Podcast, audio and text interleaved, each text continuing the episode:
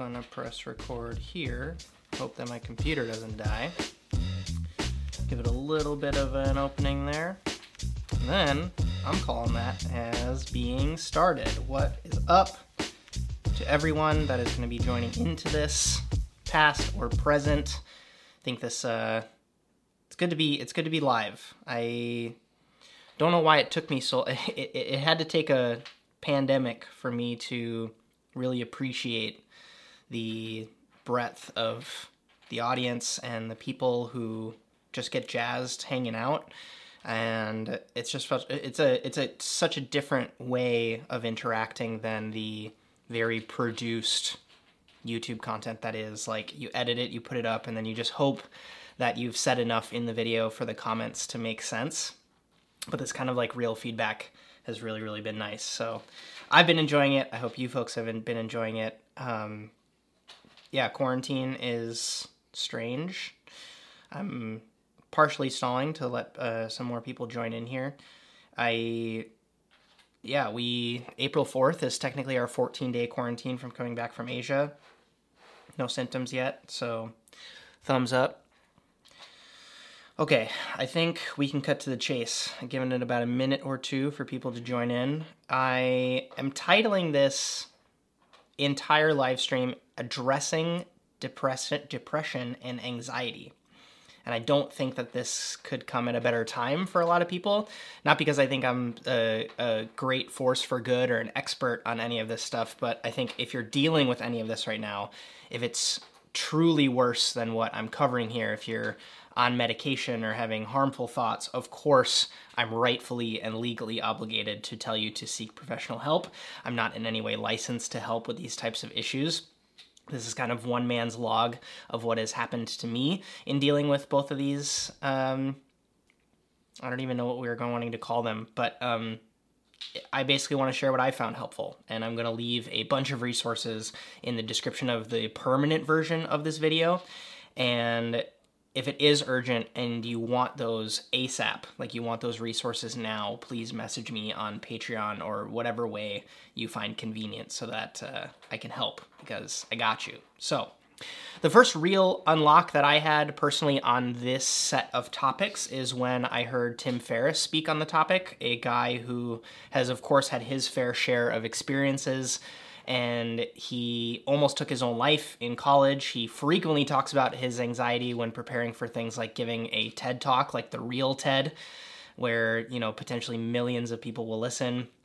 Speaking of that size of an audience, when he uploads his podcast, he can basically expect millions of people to listen to his performances and then all those people effectively had the ability to give him feedback and i think that would cause anxiety to almost anyone he's just got a lot riding on his performance. And like me and many of you too, he's incredibly hard on himself. And so I think that these types of things can introduce and creep up in our lives just because of our nature. So he taught me that depression and anxiety are essentially two sides of the same coin. And I want to dig into that. It has to do with the way that how we describe these things is just uh, uh, our language is only so limited, right? So the research that is showing that the chemicals that are firing in the areas of the brain that activate when you we use these words in our English language to describe what we're feeling is effectively the same thing. But the kicker is in the context and the timing of those reactions. So I, I, I will explain. Depression, it, how he made me understand it deeper, is ruminating, reflecting, being frustrated, and being stressed about occurrences in your past. And then conversely, anxiety is ruminating, reflecting, being frustrated, or stressing about occurrences in your future, things that have not happened yet. And honestly, when I heard this, it blew my mind because it completely made sense to me. And I don't know if anybody uh, resonates with this. Leave it, leave it in the comments. So, the next point that I want to touch on that people often talk about when they're dealing with these things is the spiral cycle. Regardless of if you're experiencing depression or anxiety, you often hear about people saying they're spiraling into one of those two things, right?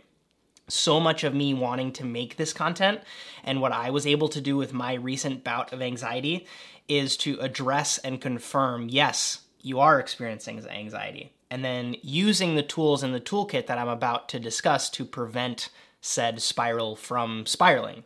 I want this to be something that you can revisit and almost um, break glass in case of emergency. Maybe you are okay right now, but I don't think any of us are immune to this. I don't think anything genetically prevents anybody from having to deal with this. I obviously some people are more predisposed, but when you're suffering like this, let's use depression as an example, and you're constantly fixated on what's happening during a breakup or at your job where you're underperforming or because you're experiencing all of this.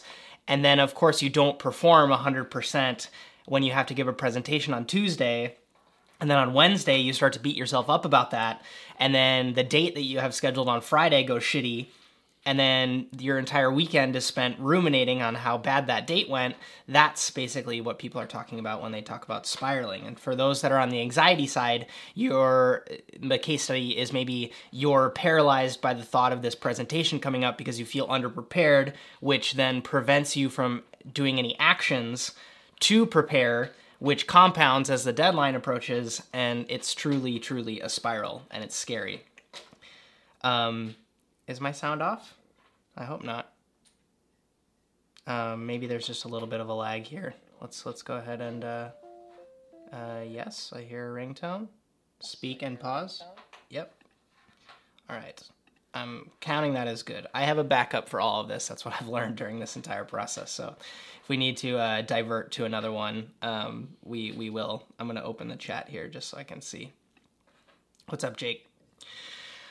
So the reason that I wanted to call this what I called it is also to dig a little bit into redefining both because as I was doing my research to talk today, there was a great piece that I will link that talks about redefining both of these terms because, uh, it, as the article said, how you label things matters. So, Tim talks about in his article, he says, depression is a negative word. And I'm going to read from the blog here.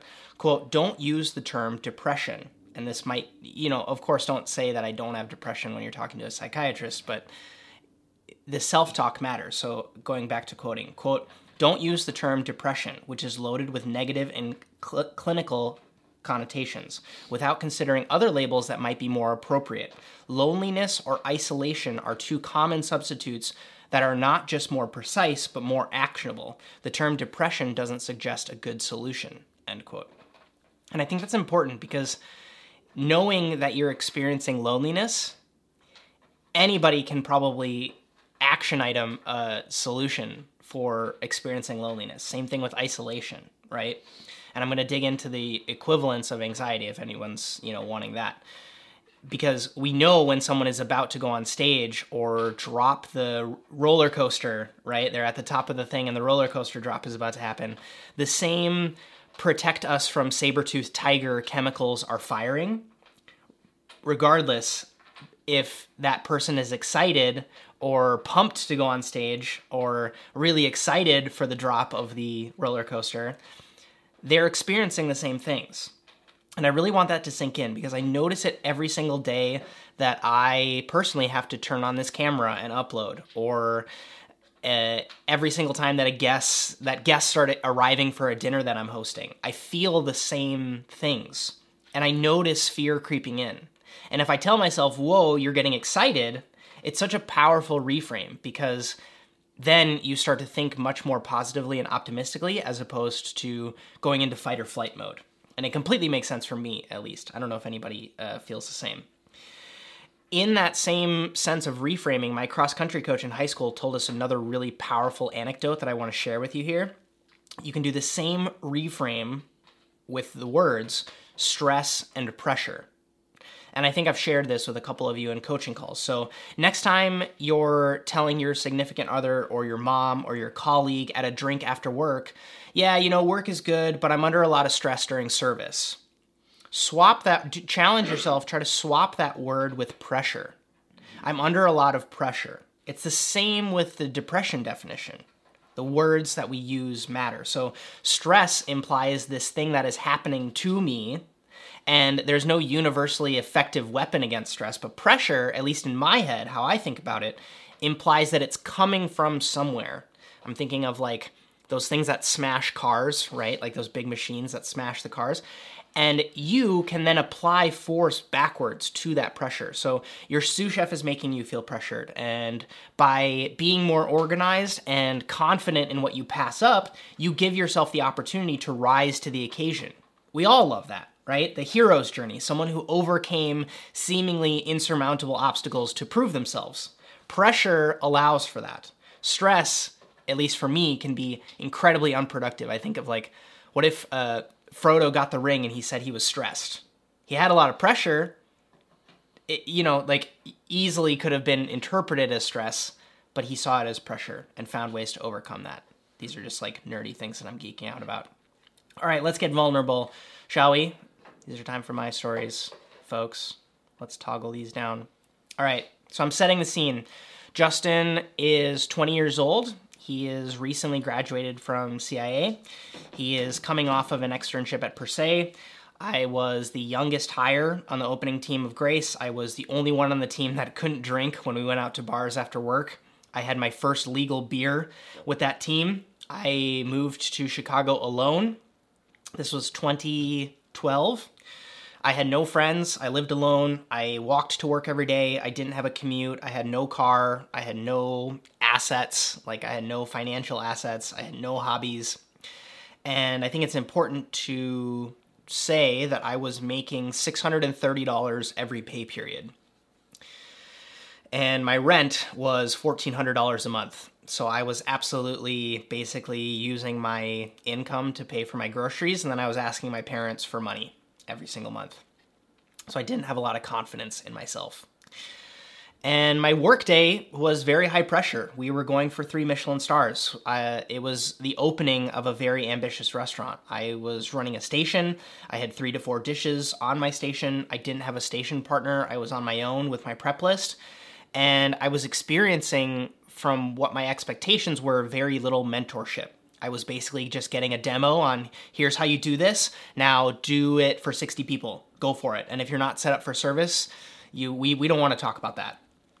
And my section that I was working on basically had three people on it. One was super experienced. He was an ex chef de partie from L2O, and he crushed it. And the the second person was just as bad as I was, and I was also incredibly underqualified for this job and we would have critics come in and reviews would happen and all of a sudden my dishes on my station would change. So i right when i felt i had gotten the hang of things it would be switched up and i didn't know how to cope with that. And i wasn't crushing it at work. I i sucked. I was a really bad chef de partie.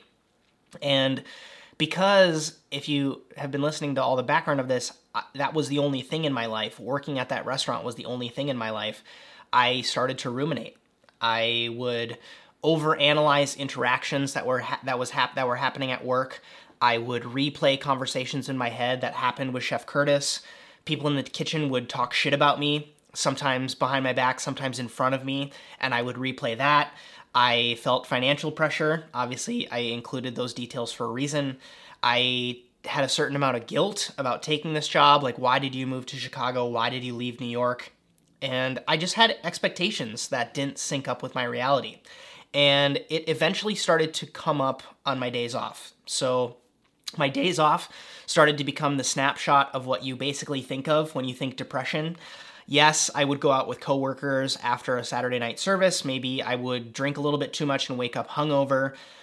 Those are obviously slow Sunday mornings, but it would never pick up after the hangover would subside. I remember asking my parents for money and I would go shopping on Michigan Avenue and I would fool myself into thinking I was going out to buy fun new clothes, but I was really just taking the dopamine hit to give myself something happy to think about. And then I was also basically disguising the fact that I didn't want to do laundry, so I needed new clothes.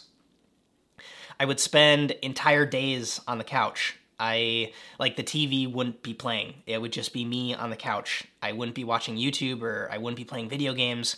I basically didn't actively seek out contact with family or friends. I was not going to the gym. I was not going out to restaurants. I would literally just lay there and think about work. And remember that station partner who was also not crushing it at work? I would meet up with him sometimes and we would complain to each other.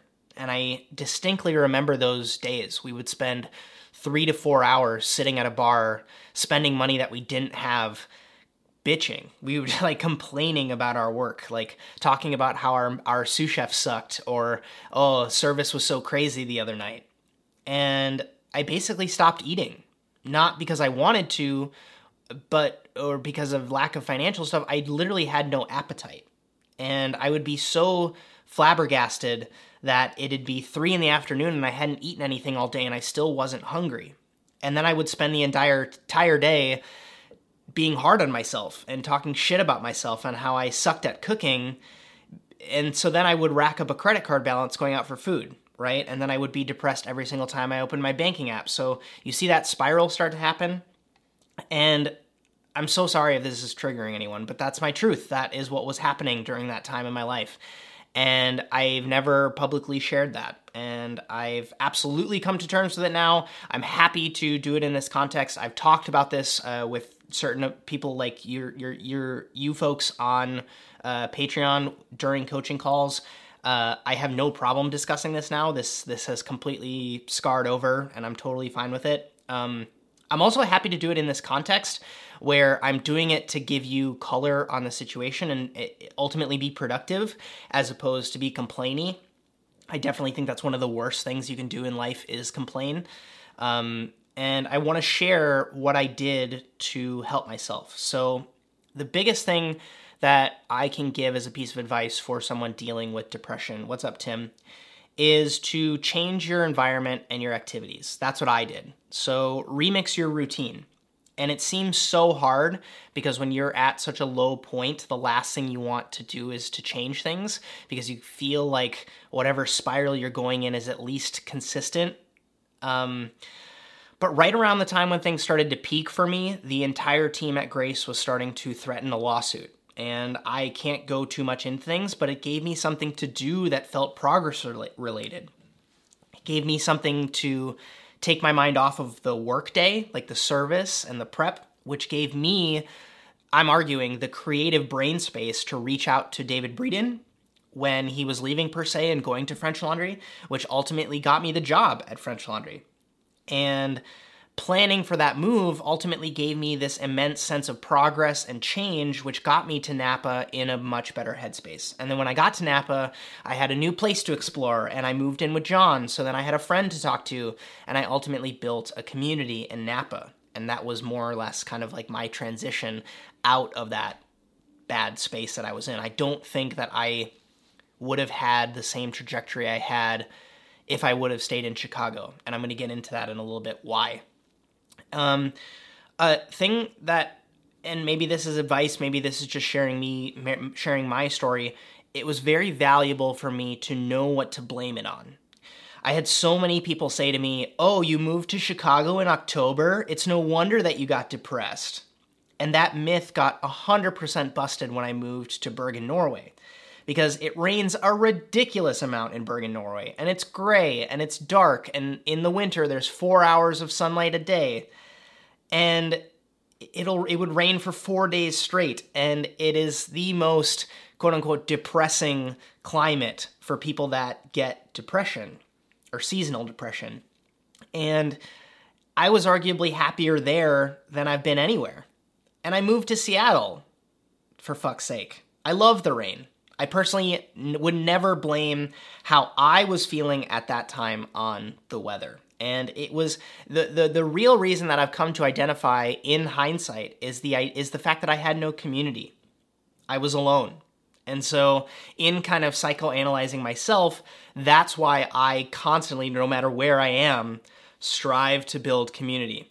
And the beauty of it now is that it, it's thousands of people on the internet, so it can follow me wherever I go but I recognize that it's a support system that prevents me from spiraling back into that place. I'm so accountable to you folks, and I publicly say that I'm going to do these things. And so any sort of fit that I could be in, I, it protects me from going into that space again. Because when, like I said, when I was in Chicago, I was so alone and no one was keeping me accountable for any of these things. It was all on my shoulders and I don't function well like that. So that's why I want to hopefully productively impart this on you and why I titled it in that way. If I was to blame my Chicago depression on the weather, maybe I would have decided that I should take a trip to Hawaii. And no amount of sunshine or ocean breeze would have cured what was going on in my head mentally. So, the best thing you can do, if I could impart any advice, is to be surgically precise on how you look at what you're dealing with know what to blame it on. And the last bit that helped me through the depression bout that I had was to deploy an immense amount of personal accountability. I still don't blame Curtis Duffy. I don't blame my sous chefs. I don't blame my peers. I don't blame I didn't blame the government. It was my problem to deal with. And I got myself out of the mud. Yes, I asked myself for help from loved ones and I made new friends, but I initiated that. For some people, yes, that maybe causes more pressure. Notice I used pressure instead of stress.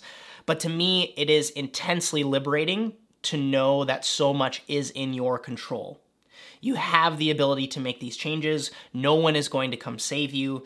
And I used those empowering feelings to improve. And I think that you can do the same. So, if you just shattered the glass in case of emergency on this video, I want you to know that you're in control. So, continuing to be vulnerable, let's take things a little bit more uh, current and talk about anxiety. So, I want to share something that's a little more top of mind. This happened in February, and here for you folks is the play by play.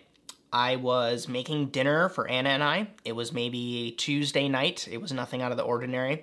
I was making shawarma. It was like chicken, pita, cucumber salad, sliced tomatoes and onions, yogurt sauce, you know.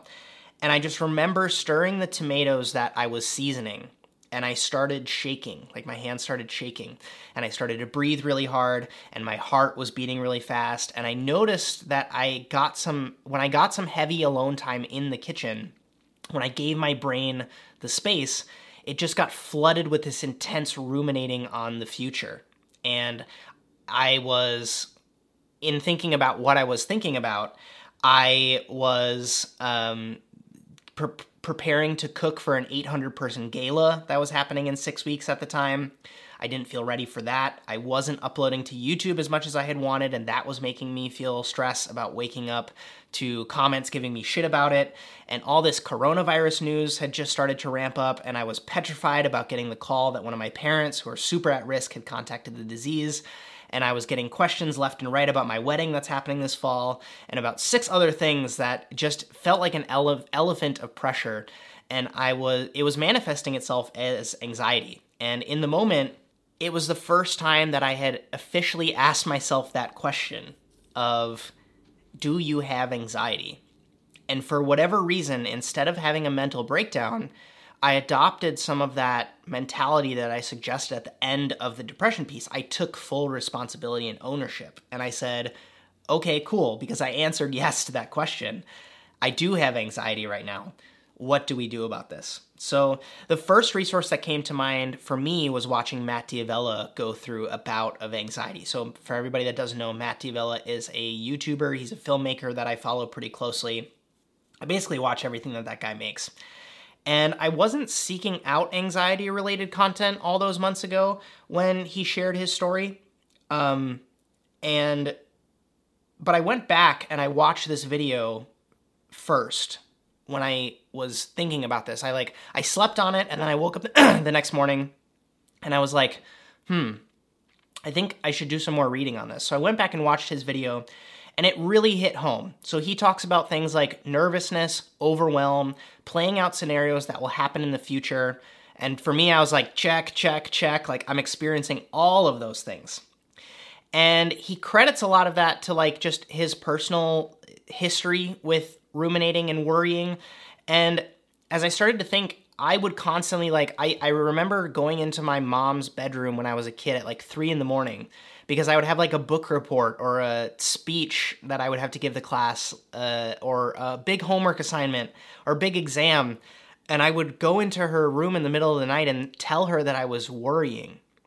And so, after thinking about it a little bit, yes, maybe I have a history of anxiety in myself, but I built up these systems to make sure that it doesn't overwhelm me. But for whatever reason, at this point in my life, it was really starting to feel overwhelming for me. So I, I, I think then I continued down the rabbit hole, and there's another YouTuber that I follow named Nathaniel Drew, and he is also a filmmaker, but he's constantly traveling around the world, and he talks a lot about his bout with anxiety. So I was constantly feeling like I wasn't the only one, which I also think, regardless of what of these two you're categorizing yourself as dealing with, I think doing whatever community research you can do to interact with people that are going through the same thing that you're going through and that's why I wanted to share these stories because as I start especially with the anxiety piece as I started to hear more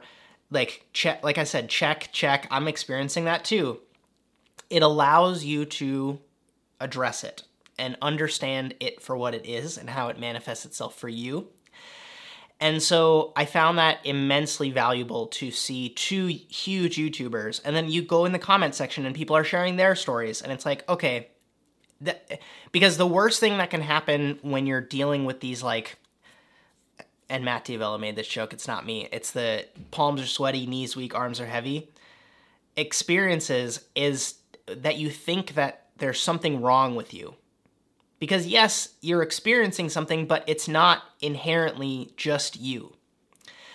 So, Matt has a video that he published shortly after that that I'm going to link down below that is 21 steps to overcome anxiety. And I watched it, and uh, the biggest things that stu- stood out for me and the ones that made provided the most value to me during that time was to not lose track of your routine because I had stopped exercise. It's not that I had stopped exercising, I had just like, I mailed it in and I was going through the motions. And when you lose purpose, it's very easy to try to fool yourself into thinking that doing all this ruminating and worrying is your purpose. That you are protecting yourself by doing all of this worrying when in, in fact, none of this work that you're doing is serving you. So I think that if you're having any sort of bouts of anxiety, like, okay, so continuing on the steps that he suggested that I um, took a lot of value from, action in those moments is the most valuable thing you can do, from my opinion. So, in the same vein of like doing your routine and having something you can fall back on that is productive for yourself, I noticed that I'm using the 800 person gala example because I was worrying so much about it and there was so much work to be done on it. And had I just hunkered down and opened my laptop and opened Airtable or whatever piece of software I needed to open at that time and done some work on it, that would have combated any of the anxiety that I was feeling. I think that there are other physical things, whether or not it's depression or anxiety that you're dealing with.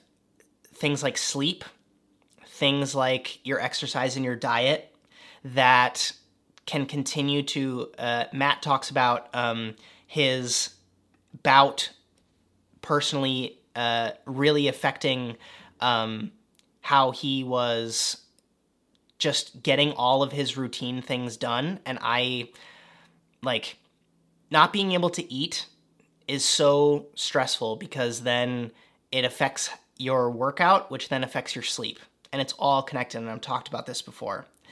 So I think if there's any sort of um, tips that I could give to people, it's in the in the anxiety example specifically. It's making sure that you find a way to do productive action as fast as possible.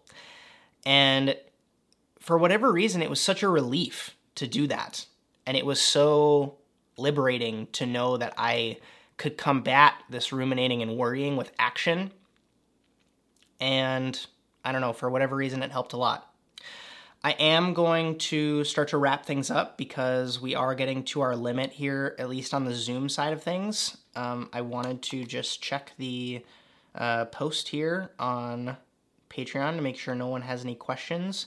If anybody is in the chat and wants to share a story or ask a question, um, where is this room that I'm in here? Just gonna check the chat here if anybody has any questions. Again, this is like just the start of all of this stuff, and I, I, I didn't name this overcoming anxiety, curing depression. I literally want it to be a set of tools and stories that you can use to then hopefully either seek out the help that you need to seek out, or maybe it's just as easy as mine, which is like you just need to do something. You just need to start editing. The idea of you ruminating on people leaving nasty comments about you not uploading is immediately remedied by you uploading and editing a video, editing and uploading a video. So why would you not just do that? But for whatever reason, when you're in this headspace, it just seems like the last uh, option for any of us to do, which I think can be incredibly frustrating. So uh, I will leave you uh, with that. I think that the biggest thing that I want to pitch for next month's live stream, April's live stream, is going to be just taken from. Uh, I put out a post on Instagram uh, in a story that was uh, in relation to what you want to learn during this crazy time when so many of us are either at home and cooped up and not able to do our normal work. So if you aren't already tuning into those daily 11 a.m. live learn streams that I'm hosting, I want to do a bit of a deep dive because there were a couple of frequently asked questions in that domain. So I want to challenge myself in the next three three weeks to take one of those topics, do a deep dive on it, and come up with a deck that I can pitch to you folks uh, for April. But that being said, if you're watching this and you're saying, okay, I saw Project Carlos, I listened to the one on creativity, and I just listened to this one, and I think that you, I would really like to learn XYZ, or I'd li- really like to see Justin deep dive this.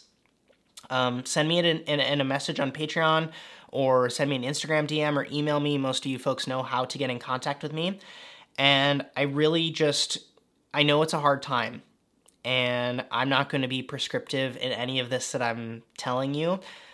I'm trying, and it's hard to get those wires crossed sometimes, but I'm trying to share what's worked for me in the past. And so use this toolkit, seek out help from your community if you're going through some of this stuff, and please stay well. I hope all of you stay well and healthy.